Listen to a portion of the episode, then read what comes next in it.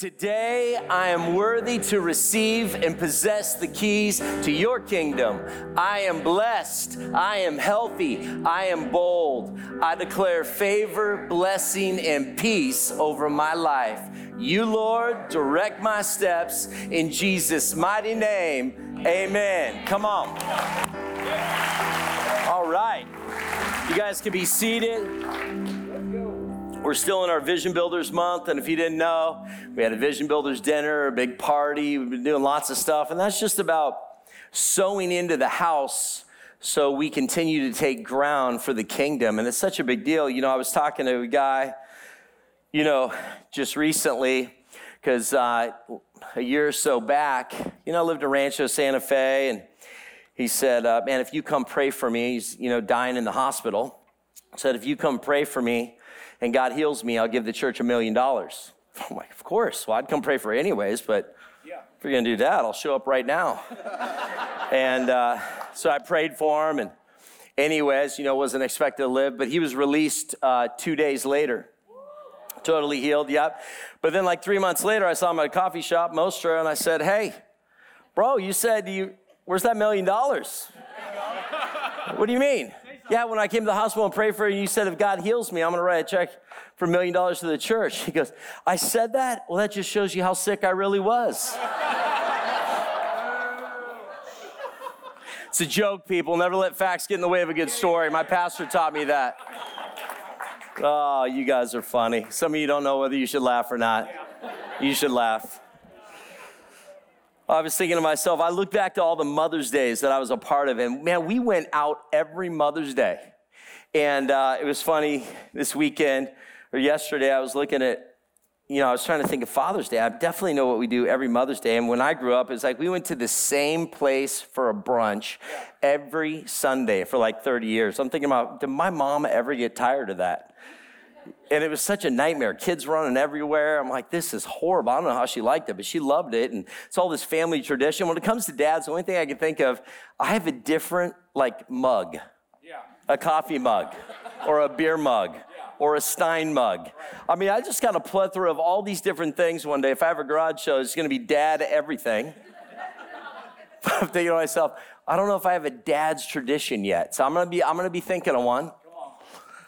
Some of you maybe can't relate, but that's okay. But I was thinking about uh, some of the thoughts around Father's Day. A couple of them, really, if you didn't know that there's actually a verb attached, attached to the word father. And when I looked it up, it's in fact the word father in the verb form means the founder, to be the foundation or to author. So, pretty much, you fathers are the authors of your home. How epic is that? Am I the only one? I'm preaching better than you're responding. Amber, you're not giving me one laugh. Thank you. Thank you. Babe, talk to your friend Amber. Talk to your friend. but I was thinking about the other thing that dads are famous of are dad jokes. Yep. And you know, and I worked with Dr. Leo for seven years, the worst dad jokes. for seven years. And I, I always used to think, man, you got to be careful. I don't want to laugh wrong. I'm in the middle of a serious adjustment. He's telling dad jokes on the table next to me. And you're trying not to laugh. You're like, that was so wrong. Yeah. And I know people are doing, you know how some people do the polite laugh? So over the seven years, I took notes and I just want to share, you know, a couple with you over the years. Is that cool? Yeah, yeah, some dad jokes. Why did the man fall down the well? Because he didn't see that well. Yeah. What did the pirate say on his 80th birthday? I'm 80.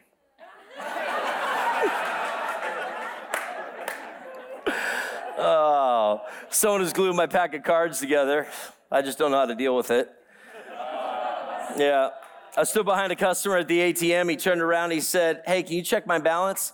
So I pushed him, and his balance was horrible. uh, what did the daddy buffalo say to his son when he left for work? Bye, son. my wife loved this one. She just got it like three minutes ago. Uh, Two guys walked into a bar, the third guy ducked. She's asking me in the green room, Can you tell me that one again? Two guys walked into a bar, the third guy ducked. Yeah. Yep. Some of you just got it. It's okay. Oh, what's another really bad one? Uh, How do you make Lady Gaga cry? Poker face.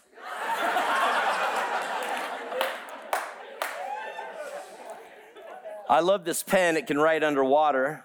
I can write other words with it, but underwater is my favorite word.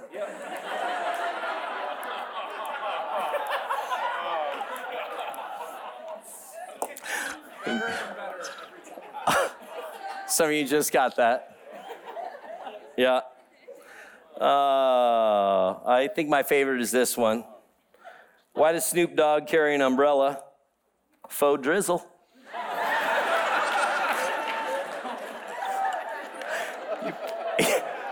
We got to laugh more, I'm telling you. Some of these, some of your laughs are a little dusty.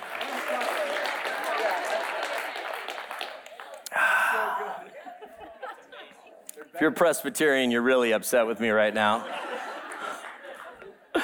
oh, man.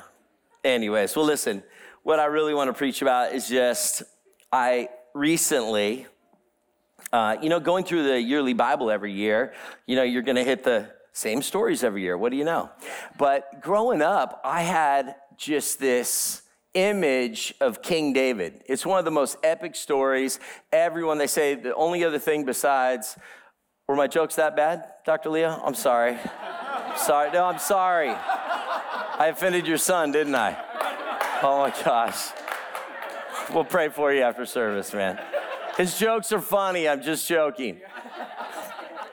Anyway, so King David was, uh, you know, just this legend. They say the only story that is more known in children's books is literally Adam and Eve. And they say the most known story after that is David and Goliath. So I grew up where David was just this hero. Then he became king. Who wouldn't want to become king? You're just thinking all these great things. So it wasn't until you start going through your yearly Bible that you're like, oh, you know, you're kind of in a little denial. Like, oh, David, uh, he had a couple issues. Yeah.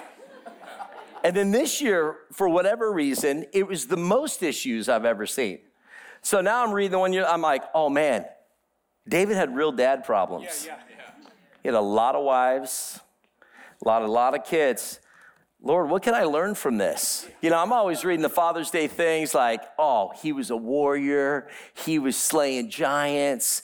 And uh, one of my guys on the text thread was having probably the same revelation that I was. You know, not only did he raise up giants, or he was taking down giants, he was raising up other giant slayers as well. I'm thinking to myself, that's a, that's a pretty good influencer.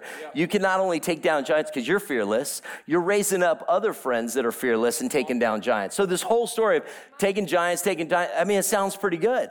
And then you start reading the whole story of some of his sons that were a mess on legs. So I want to kind of share in that um, lane today just about what a father can look like. See, I, I fly uh, planes, and now I'm getting my instrument rating right now. How many know that's a little stressful? Hello. Yeah, yeah. So it's not only stressful, you're taking ground school, you're lear- learning all these crazy things, pretty much not, you know, how not to kill yourself.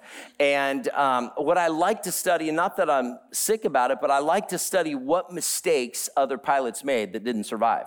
Because I, I, mean, I want to learn all the basics, which I'm learning. But I like reading the most is what mistakes happened. Why, why did these men and women make mistakes that cost them their life. That's what I want to know. Just like when I'm in business, I want to get around some people that I look up to, that they can teach me what mistakes they made, and we're open to have conversations so I don't make those same mistakes. Same thing in marriage. I want mentors that I can look up to that are still married, that they've made mistakes, recovered, still standing strong. So whether it's in marriage or being an incredible dad or trying to be a pilot, I want to learn from the mistakes of others so I don't have to trip on my face and fall. Hence, I, I don't like breaking bones. I've never broke one. I just hear from other people that have. That's just something I don't want to do. So I try not to participate in breaking any bones. So for those that have gone before me, thank you. Um, but I read some of this thing, the, the father absence crisis in America is at its all time high. Like I said, 18.3 million kids, and one out of four don't have a father, stepfather, parent or an influence of a father figure in their life. And this is what they're saying poverty, you're four times greater risk of poverty. You're seven times more likely to become pregnant as a teen, as a teen. uh, behavioral problems, you're more likely to have your behavioral problems before even going into junior high. Child abuse, more likely to face abuse and neglect. Um, two times greater risk of infant mortality. More likely abuse drugs and alcohol by 52%. Mm-hmm. Incarceration, more likely to go to prison, two times more likely to suffer obesity. Crime, more likely, 67% more likely to commit a crime, and two times more likely to drop out of high school. So it's amazing that these stats are right in front of us. And when I think about knowing that today alone we'll have 400 kids just at this campus alone that get to have uh, just role models right up in here and how important that is. Through all our campuses, that's over 2,000 kids that we actually can influence and change the outcome of their life. Amen. You know, so, you know, today just looking a little insight into King David because he was an epic king, but not really a good father. Wow. But the reason why, you know, and you're up here, you're like, fear the Lord and you're treading softly. One day I know I'll be standing before the Lord and David's going to be right next to him. Probably with a sling. What were you saying about me down there? So I want to let you know that I'm reverently talking about this. Yeah, yeah, yeah. Like I was nervous going, nah, I ain't preaching on this. And then I really did feel the Holy Spirit said, yeah, you are. I've given you my blessing. So, uh, you know, that's what we're talking about. Because if you think about David's great successes as a warrior, as an, you know, he built an entire empire. We can go talk about all the things, but relationally, he was pretty messed up. And so I want to take what can we take out of this story that I'm about to read you and really apply to our life so we don't walk down those same steps. You know, I know a lot of you whether you don't have children yet or not, it's still important that we pick these things up now because we all want to be in relationships and we want to be a relationally incredible human being. And I think if we really take some stuff out of here, we can be if we apply it to our life. And so, get this in uh, 1 Samuel 13, 14 in the New King James Version, the Bible calls David a man after God's own heart. Not just once, but twice. How many times can you really find where God was saying that about anybody else in the Bible? What I find interesting is Jesus in the Bible is talked about over 1,250 times, as he should. It's written for him. But what's, what's insane is David was talked about over 1,100 times in the Bible both in the New Testament and the Old Testament. See, Moses was, you know, up in the 600s. Abraham was in the 700s. Everybody else was in the hundreds or less. You know, King Solomon, the wealthiest person of all time, was mentioned like 142 times.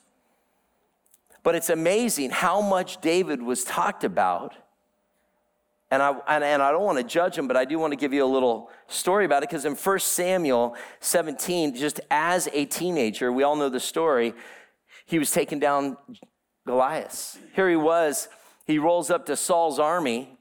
Just think about all the Navy SEALs, the Green Berets, all the bad boys of that time. The Israeli army was going against the Philistines, but it took a teenage boy to step up, going, I know my God I know what I'm about to do. And he took down a giant. But you think about it at 15, you start slaying some giants. Maybe get a little chip on your shoulder. But what's more interesting, when David was a teenager, he was anointed as the next king of Israel. It was then that he faced Goliath. But then listen to this. So, 15 teenager, you're not only told you're going to be king one day, how do you handle that as a teenager? Like, you're the man at 15. You're thinking, yep, I am the man. And then you take down a giant in front of the whole army. I mean, you think you're getting a little cocky at this point? But then think about it because he has no one really mentoring. But here's what happens next. He was banished by Saul. He hid in the desert. He lived on the run, forced out of a nation, fought many battles on his own. It was kind of like the Robin Hood of his time. And it was nearly 15 years from the time he was anointed and told till he became king. So, in those 15 years, if he didn't have the right influences in his life to correct him and direct him, then guess what? You might have some relational challenges in your life. But here he was, a man after God's own heart, that God fed specifically, and a prophet prophesied that over him.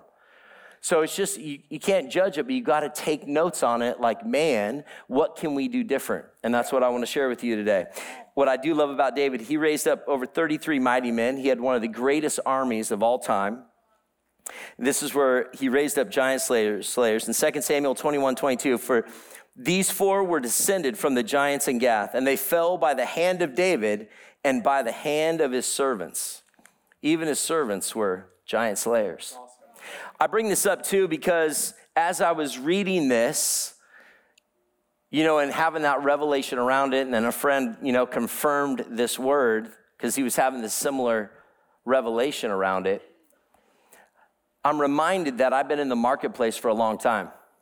So, I, you know, I'm always wanting to go to seminars. I want to be the best version of myself that I can be in the business world. You know, we always talk about kings and priests, but I'm talking about, man, here, here this King David was. He was really focused. And you look at his prayer life, he was really praying for himself all the time, and he was praying that he was a great king. And everything had to do around that kingship, not around that fathership. And I have found myself in seasons, you know, before I was married, man, I wanted to slay it in the marketplace. I want to take down giants. I was reading Lion Chasers. I'm starting masterminds. I'm doing crazy stuff. Show me another lion. You know, it's like, you know, I want lions around me. I want all my friends. I'm still like that. But the revelation was I want to learn because here he was, surrounded himself by mighty men, yet still making mistakes when he had everything he could to prevent them from making mistakes, especially relationship mistakes, especially get it, eight wives, 19 kids. Yeah. Just want to paint that picture for you. I can barely handle one li- wife in this life. I don't know how he did eight. Well, obviously he didn't. Yeah. And 19 kids. And so, what I want to share with you is kind of what went down that and what can we learn from it to learn in our own life practically. Because the one thing I see as men, talking to my boys right now, is we can get so caught up in business and want to slay business and all that stuff. We focus on this and we don't focus on how do we become a good husband? How do we be an amazing dad? And then we start beating ourselves over all these things. That I know all these people that generate all this wealth, sacrificing their health personally, their health of their family, the health of their parenting, yet they're around kings slaying it in the marketplace. And so I want us to find the balance in this story that we can raise up. Because if you think about it, man, our kids, that's our legacy. Title of my message is Legacy Leavers. You know, the Bible talked about David. He definitely left a legacy. We know that. And what I love about God, here's one of God's favorites that he anointed when he was a teenager. And it's amazing. We talk about love covers and all that stuff, but the Bible doesn't hold back on David's life. And it's amazing. Every year I can read it. This is the greatest year that I had the revelation going, dude, that guy's life was a mess. Where in years past, I always wanted to be like King David. But the more that you get spiritual maturity, the more that I become mature, the more that I read into it, going, whoa, there's some areas that God didn't hold back. Matter of fact, writing about it in details. There's historians that are writing on David's life that go into far greater detail because this isn't just a made up story about a guy that took down a giant. Right. This isn't bedtime stories that are made up. This is real. You go back in, uh, in, in history, they have accounts of King David, of who he was books written on him, deep studies on him. And when you look into it, you're like, man, this, this Bible hero, he had some other stuff that as a man I can apply to my life right now that can make a difference while I'm here today, that can make my legacy with my kids a whole lot different if I have the ears to hear. And the heart to receive it. So, this is the goal today. But, you know, we talk about all his boys. I want to pick out one of them right here.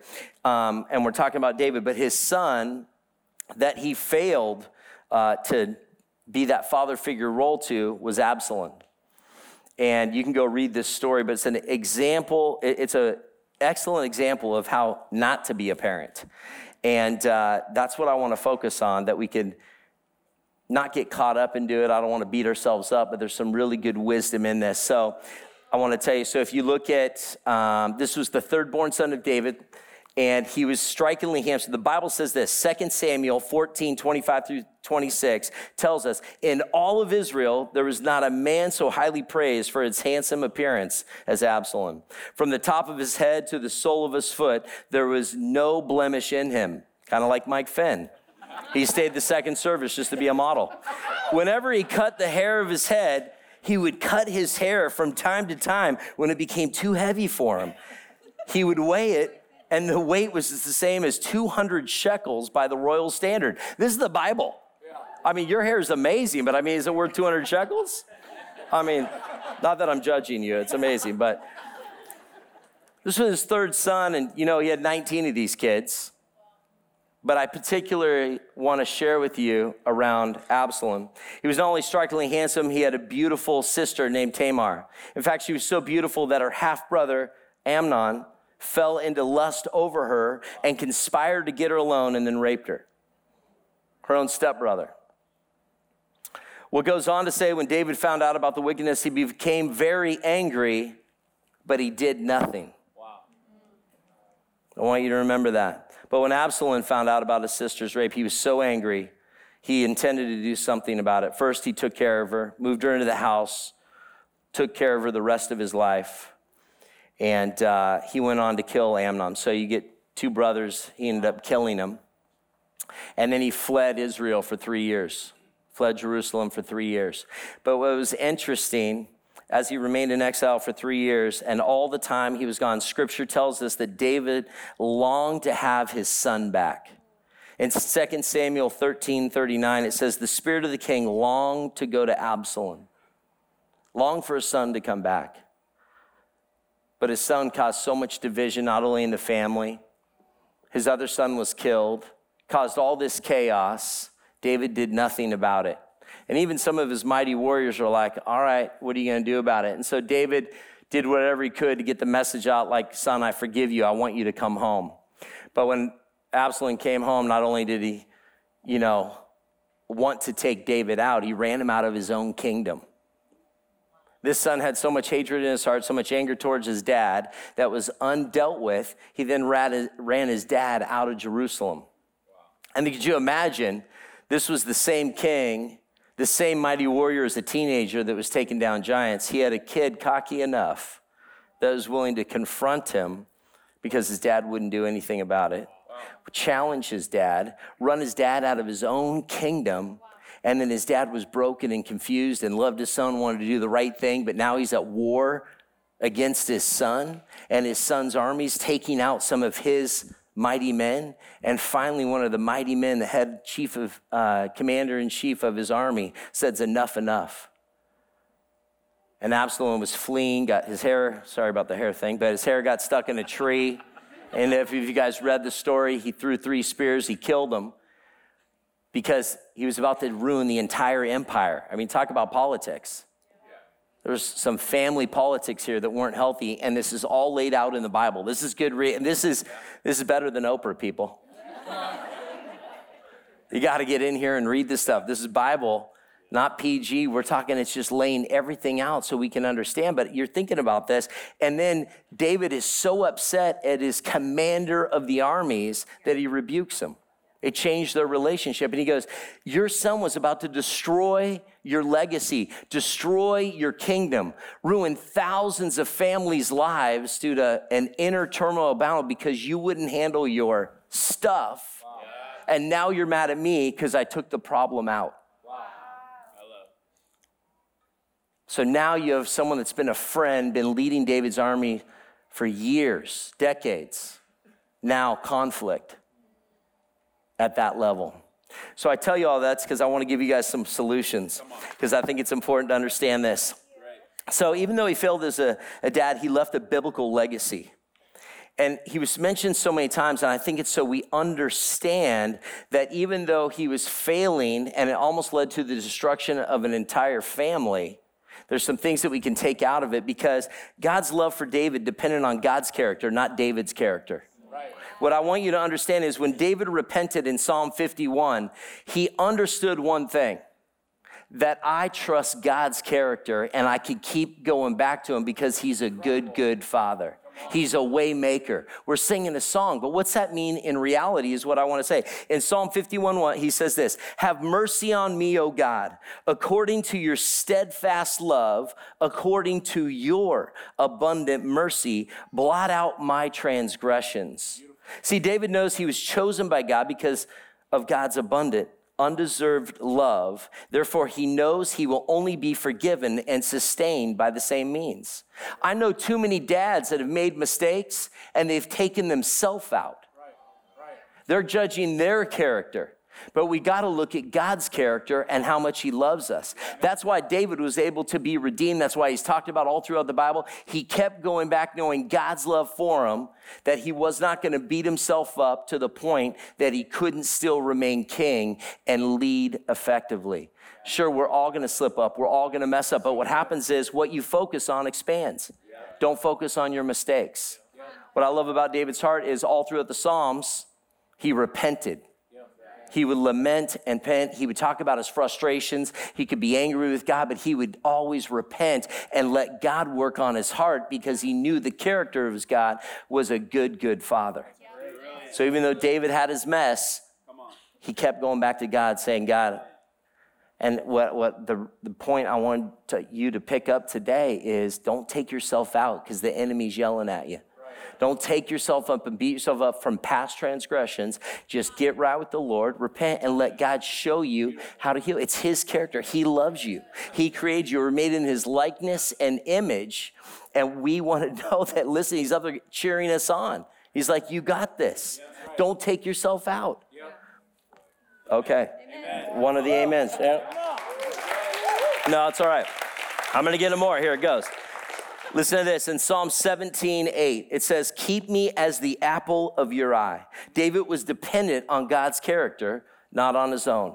How many of us have said those prayers lately? You know, it's like we want to be people after God's own heart. Obedience is commanded by God, but obedience is not the foundations for God's favor and love.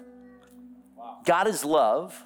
God has favor towards you, whether you're obedient or not. Now, obedience is what unlocks the kingdom. That's what keeps our heart right. But it, the enemy works overtime to take us out. Listen, number two is this keep God at the top, not just in business, yeah. not just in marriage, but I'm talking for this specific Father's Day, especially for our parenting. You know what we can learn from David's fathering and improve upon is just a couple things. The first thing is that's what's missing from this story is that David never acknowledged his sin to his son. The second thing that's missing in David, he looked the other way when his son sinned. Wow. And the third thing missing was that David failed to ask for guidance when he needed help the most. It's amazing if you go read all the Psalms. And I didn't, when I was doing this study and I was, God was giving me this revelation, I'm like, no, I've read the Psalms before. Of course he repented. Sure he did. About mistakes with his own personal sin. But he never once in the Psalms asked for God to give him guidance for his sons, for his marriages, for any of that. And yet, here was a man after God's own heart. It's amazing the filters we can start to believe, or sometimes when we don't have the right friendships or accountability in our life. And I'm telling you, if we're going to learn one thing from today, listen in Proverbs, well, the Bible says all over, you must not look the other way when your children sin. Proverbs 13 24 says, He who spares the rod hates his son, but he who loves him is careful to discipline him. Proverbs 19, 18 tells us, discipline your son, for in that there is hope. Do not be willing party to his death. In Ephesians 6, 4, it says, Fathers, do not provoke your children to wrath, but bring them up in the discipline and instruction of the Lord. What walks in us runs in our kids. And what's amazing is, this is the book of wisdom, Proverbs, trying to lay it down for us and the revelation that I was having is listen, that little sin that David tried to keep hush up, when he slept with Bathsheba, he had an affair. Solomon came from that affair. Everyone in the kingdom knew about it. They were all talking about it. Could you imagine all the other kids growing up with that? But yet, nowhere can I find from all the history books that I studied on David, nowhere in the Bible does it say David never talked about that mistake to his kids. He never owned up to that mistakes. We live in a world that, you know, we try to bury stuff. The devil tries to shame us, tries to lock us in our mistakes. But I'm telling you, we can't pull the wool over our kids' eyes. My kid said something the other day, and I was thinking to myself, oh Lord, where did he get that? It was definitely his mom. We broke it down. No, is that true? Right? I'm just not saying that. Maybe. It's Father's Day, sure. Okay, thanks for that. Yeah. But I was thinking to myself, where did, I'm firing her, the nanny right now. he definitely had to learn that at Awaken Academy. No, it was something because our kids are watching us. We got to own what we need to own because David just ignored some major sins going on in his kids' lives that affected that legacy. Nowhere in the story do we read that David was praying for guidance. Nowhere in David's Psalms does he refer to crying out to God for help. Why wouldn't he ask for God? He was asking God for advice on everything else. But on one of the most important things, if we're going to be legacy leavers, talking about passing on wealth to generation to generation to generation, how much more do we need God's insight, God's help? I'm thinking to myself, man, I'm gonna do whatever it takes. You know, it's amazing. I was asking and seeking on this. There is such a thing called compartmentalization. It's a big deal in the psychology world. They talk about when men are under stress, they start to compartmentalize their life. And it's funny because I go, okay, are there some areas of my life that I've been compartmentalizing? They say the number two things that puts our lives in these compartments where it means God's over here and our family is over here is mostly around money and marriage. We start to compartmentalize our life to protect ourselves. So it's funny. I was looking back through some of my journals going, you know what? I want to be, I'm going to go back. I journal a lot. All the stuff that I was praying for. And I hate to say it, but this is my revelation over the last three weeks, prepping for Father's Day. I was looking at all my stuff. I've been praying for business. I've been praying for taking territory. Man, I wanted to be this leader. I wanted to be taking ground. I want to be kingdom territory. I want to be, a, you know, have my Spartan helmet. Everything that I was journaling and seeking wisdom and guidance, everything had to do with God, open the right doors for me. Give me the right relationships so I can crush it in the marketplace. God, do these things in, in business. Not one of them had to do with make me a better dad until I was reading this story, going, You're going to end up like David unless you get your priorities straight. I mean, that's a little bit humbling right there. But I'm thinking, No, no, no, no. That's not going to be me. God's like, No, you're compartmentalizing your life. You're talking to me about everything here, but not over here. Now, due to marriage retreat and all these other things, of course, I'm praying. I want to be a better husband. I got to work on this stuff and God uproot this. But the revelation of the last three weeks is no, no, no. I've never sought after God to help me be the dad that I was created to be. Because that's the legacy that matters. That's the legacy. It's not what is Matt Hubbard going to do, it's what are my three kids going to do with their life. When I'm walking my little girl down the aisle, I got to be looking at now. Where all my dads out here and where their boys that think they're going to date my freaking girl in a couple years and we're going to have awkward conversations? Some of you, I'm just asking for forgiveness now. But we're, we're hey, listen, I know she, I'm not in denial. She's going to start dating when she's 20.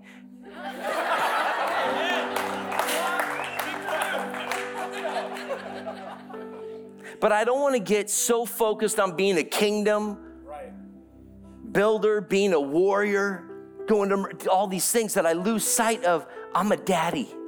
And I need God to show me how to be a good daddy. He's a good, good father to me, but how am I going to be a good, good father to my little three kids that God's entrusted me to if I don't look at what David did and realize he was a mighty king? He was an amazing warrior. And you know what? He missed the mark on being a good father. I don't want to be relationally broken. But if I don't keep myself beat up with some mistakes that I made, and I put God at the top of my pyramid, that it's my filter for everything, not just business, not just marriage, but my daddy who, guess what? All these things. Seek first the kingdom Seek first the kingdom, and all these things shall be added unto you. I love that God keeps it all in here because here he is saying, This was a kid after my own heart. And he messed up, but I still love him. That God loves you no matter how many times you've messed up, no matter what you've already done to this point. But it's about what's our next move? What are we to do from here on out? Money can't replace being a father. Involved fatherhood is just this stat I wanted you guys to hear that just came out, I think, about 10 days ago.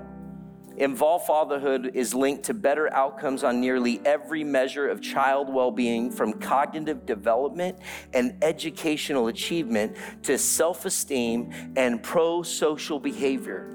Children who grow up involved fa- fathers are 39% more likely to earn mostly A's in school 45% less likely to repeat a grade, 90% less likely to be suspended or expelled from school, twice as likely to go to college, 75% less likely to have a teen birth, and 80% less likely to spend time in jail. It's amazing that it's not that we leave God deliberately out of family, but due to stress, we start to compartmentalize. See, I called my dad on the way to church today.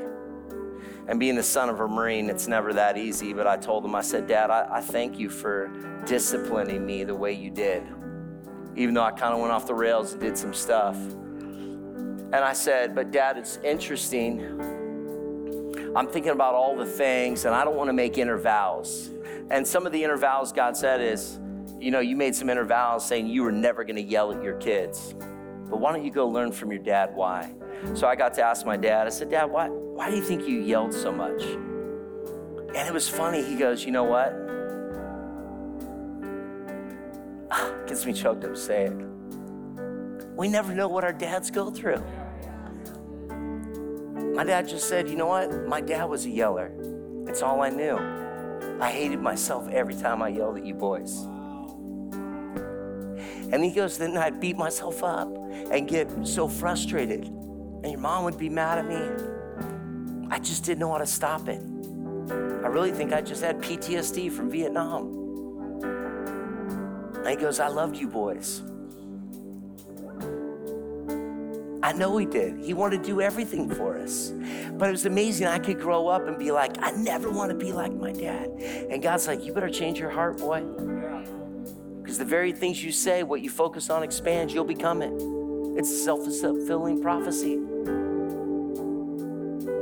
So I'm telling you, like, I never asked my dad that question, but now that I'm older, I had to ask him. I don't want to judge it. I just want to be the best version of myself. I want to learn from my dad's mistakes, and I can't learn unless I ask him, Dad, what tripped you up? So he started sharing with me what tripped him up. And in that learning of what tripped him up, I now see differently and I can be a different father. You know why I have business coaches? Because I can ask them, what tripped you up in business? How did you lose that restaurant? How did you lose that thing? How do I not do that? And then I apply that. It's the same thing. And then if we don't know the answer, let's bring it to the king.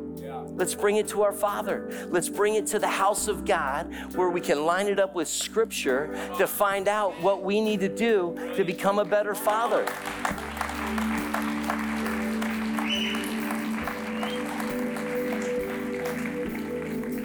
Listen, all, all fathers, if you could just stand up, I want to pray a declaration over you right now. Not only that, just a impartation. Because I'm going to tell you, there's a world that's messed up right now and if we don't take on, not, not that we're putting on that, that thing, but if we don't take on that responsibility, we just have to say we're going to own oh, it's self-leadership. How are we going to lead our family if we're unwilling to talk about it? What i love about men's prayer 5.30 every tuesday 250 dudes is that there's guys that are coming in they don't know. They don't even know where to start but at least they're showing up at least they're showing up and God starts to move and starts to heal some maybe areas that we started to compartmentalize, some areas that maybe we started to get numb, some areas that we're not sure if we could talk to our wife about, but we don't know who to talk to about it. And then God starts to restore it. He'll start to bring it back to life. He'll start to heal your heart. He'll start to show you how we can react different. And as I pray, listen, if there is a strained relationship in your life with either maybe your father or with one of your kids, I'm gonna pray for a supernatural encounter that God will get in the middle of it and start to redeem, restore, and heal every part of it. Because how many know He's a good, good Father and He will? We gotta fight for it though. If we're gonna change San Diego, which will influence a state, as California goes, so goes the rest of the country. You got to understand that you're not here by accident. You're not just showing up to church, checking the box. There needs to be an impartation that we stand together as men and we fight to be better dads. That we don't have to have all the answers, that we don't have to have it all pretend like we have it figured out, but we're not going to use pride or ego get in the way because maybe since we were a kid we thought we had it all together. Let's come before the Lord. Let's humble ourselves and let God reveal the things that we can do. And you're going to see our kids change this country one kid at a time because the dad's standing in this room. So let's open up our hands. Heavenly Father, Heavenly Father, God, I thank you for the dads that are standing. That got it. I know that you've anointed these men to change our culture and the climate that we're living in right now. God, I thank you right now for impartation.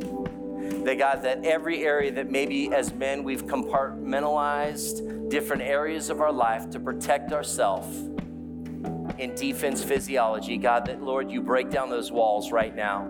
That God, we begin to see differently our role as a dad, our role as a husband, our role as a father. God, I thank you right now supernaturally God, you highlight the areas that we can work on right now. God, I thank you right now that you're healing men that have just had calluses built up to protect themselves. But God, you're gonna you're gonna bring our heart. You're gonna get rid of that scar tissue. We're gonna feel again. We're gonna trust again. We're gonna lean in again, Lord. We want to do our best to seek after you. I thank you for King David and his life as an example in so many amazing ways. But I thank you I thank you that you left even in the parts that he wasn't the man in every area, that he dropped the ball, that the things that we can learn in that story, that God, that you love us, that we're not going to judge ourselves, we're not going to condemn ourselves. Lord, that you have forgiven us so we can forgive ourselves because we're not above you. So, God, as I thank you as we stand today under your anointing, you will reveal areas that we can be better fathers, that we can speak to our kids like you want to speak to us, that we can elevate them, let them know that we love them, that we're not above telling them that we love them, that we're there for them. And I pray for any relationship that's strained right now between father and son, father and daughter that they are healed in the name of Jesus. They will be redeemed, they will be restored. That God, you will soften hearts, that you will make a way where there doesn't seem like a way, that you'll show up in the middle of their storm and heal that relationship. God, we just thank you for the blessing of this house. God, that we want to be different than what the world says. We want to be the examples that fathers can be to leave a legacy that you've called us to leave, that we can pass on many amazing things that you've showed us as fathers. So we thank you for that today. And every man said, Amen. Hey, while we're here, with every head, if I could just have you guys all just bow your heads and close your eyes, I want to just ask a simple question. But if you've never given your life to Christ, man, that's the only thing that matters. Jesus died on a cross for our sins, was raised from the dead three days later, sits on the right hand of God, sits on the throne in heaven, and fights for us every single day. If you've never given your life to Christ, I just want to give you that opportunity. And I want to make sure we do it in every service. It's a simple thing. It's just saying, you know what, I've done life my way, but I need to trust God. We are made in His image and His likeness. He's not here to judge you, He's just here to love on you. He didn't send His Son to start another religion, He sent His Son so that we may have life and life to the full. It's not about raising your hand, but that's the only way I know who I'm praying for. If that's you today, and you're saying, you know what, I want to give my heart to Jesus, I know it's the right time, I need to do it now. We never know what tomorrow is going to bring. If that's you today, just raise up your hand so I can pray for you. I know in the first service, man, I had the devil yelling in my ear not to do this. And then we fought. And A bunch of people gave their life to Christ. And if that's you, it's just a simple slip up your hand. I'm not going to embarrass you. I'm not going to call you down. I just want to know who I'm praying for. And if you're already a believer and you have Jesus in your heart, this is the time you should be praying your face off to get people across the line because there is an enemy that wants to kill, steal, and destroy and make sure people don't give their life to Christ, knowing that eternity is on the line and they're going to work overtime. But is there anybody this morning I'm praying for? I'm just going to wait just another second. On this Father's Day 2021, come on. I see your hand up there. Thank you. Man, it just takes piercing that veil. I'm telling you, as soon as you feel that someone lift up their hand, you can just hear heaven celebrate. And then it gets easier. Is there anybody else this morning? I love it. It's always a fight. Come on, I see your hand. Thank you. Thank you. So important that we never we never rush this part of the service. Right down here. Come on, thank you. Come on. Good, let's all stand to our feet. Let's say this prayer together. I think it's so important The confession, the confession prayer. Listen, I can't tell you how many times, you know, that I thought, man, my life's so messed up, I don't need to do it. I just said this prayer again, like rededicating my life to the Lord when I was a kid, and I felt all this stuff just break off my life. Never be, never be ashamed to run to the altar. You know why we call it the altar? This is where your life is altered. If you raise your hand, you're one of the few people that raise your hand. This is Joe down here. I'm going to pray a prayer real quick for all of us. But come down and grab a Bible and get a book called Following Jesus. We want to look after you. But for all of us, I want us to all say this together. I'm telling you, it's a hard decision, not a hand decision. So let's say this prayer. Are you with me? Yeah. Come on. Heavenly Father, Heavenly Father, I thank you for sending your son to die on the cross for my sin. Today, I repent I give you my heart and I ask you to show me the way. God, make me a better parent. God, I want to apply your book, the book of wisdom, the Bible, to my life. I thank you that the rest of my life can be the best of my life. In your mighty name we pray. Amen. Thanks for listening. To find out more about our locations, team, and what we do here at Awaken Church, go to awakenchurch.com.